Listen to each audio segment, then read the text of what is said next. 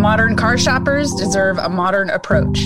This is the Car Biz podcast where we're throwing out the traditional approach to selling a car with common sense strategies that just plain work. I'm Elise Kephart, and in this episode, we're talking about the one best thing to explode your car sales follow up.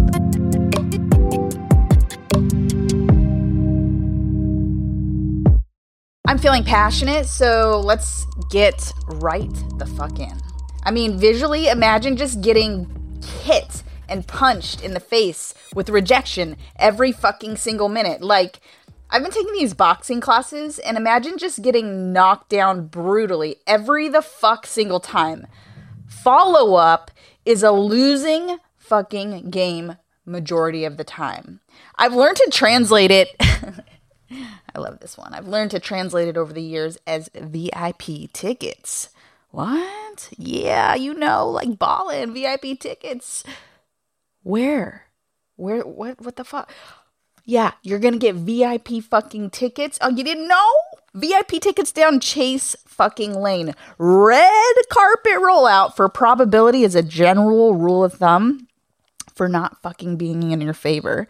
So if follow up is a losing game, the question then becomes well, fuck. How the fuck am I going to win at follow up? Your rejection meter tolerance, raise the fucking bitch as fucking high as you can. That meter needs to be so fucking high. You know, when you're dialing the phone, start asking yourself, is making this one teensy teensy weensy dial, though, over the course of the day, multitude of times of day, uh, is probability that they're to pick up? Or am I going to get their voicemail?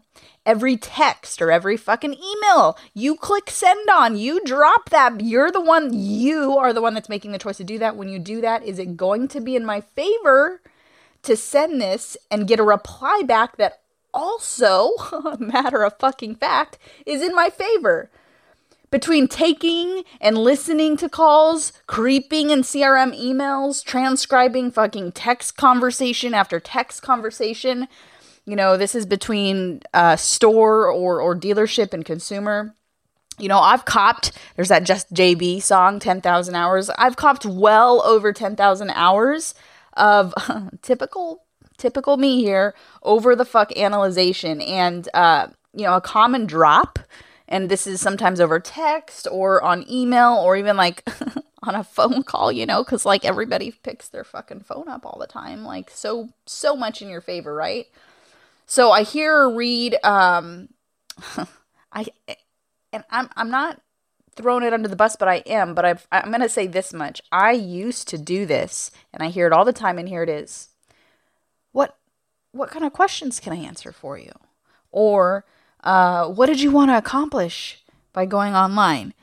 Bro, if this was like Dick's restaurant, you know, that restaurant where you can say whatever the fuck you want with no filter, if this was Dick's restaurant and there was no fucking filter here, you're basically saying when you say, What kind of questions can I answer for you? Or what did you want to accomplish by going online today? You can say it perfectly right, but basically what you're fucking saying is, hey, make my job hard as fuck and start throwing shit at me that will just end me a long, drawn out pen pal conversation or uh, maybe a great, what I think is going to be phone call. And, um, you know, sure, I'm going to be able to win on occasion here, average at best. But I'm really just going to continue to do the same shit because I was always told that that's how you're supposed to do it, and I'm not going to change it because it's actually been like that for like a handful of years, and it it sort of works. Probability. Look at probability. Start tick marking.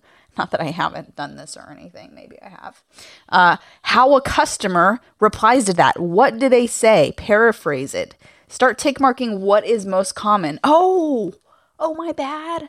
My bad, I'm talking about if they fucking reply, if they fucking pick up.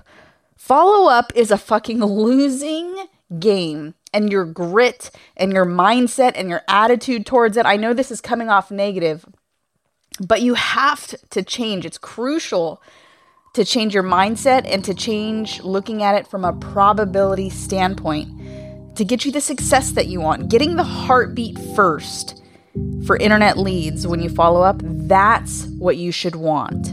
It's not to say that your consumer isn't farther out buying, but I want to know that in those first two fucking days. I mean, unless, I don't know, unless you like that red carpet rollout, you know, unless unless down mi- you're you're basically just loving the the misery voicemails. Yeah, that's a good one. Getting ghosted all the time. Ghosted lane, that's another one.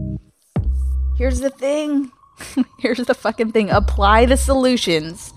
Apply the solutions that actually fucking work and are in your favor.